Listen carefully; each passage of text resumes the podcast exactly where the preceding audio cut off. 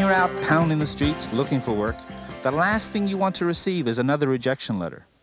After all, receiving a letter of rejection is a blow to your self-esteem.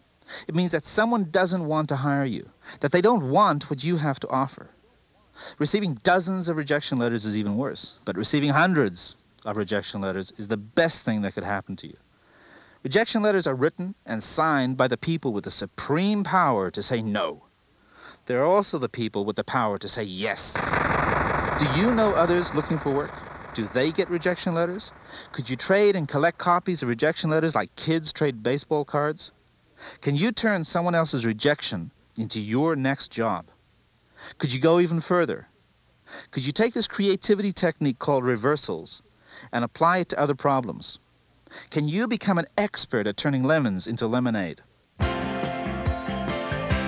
This is Peter de Jager reminding you life is a contact sport.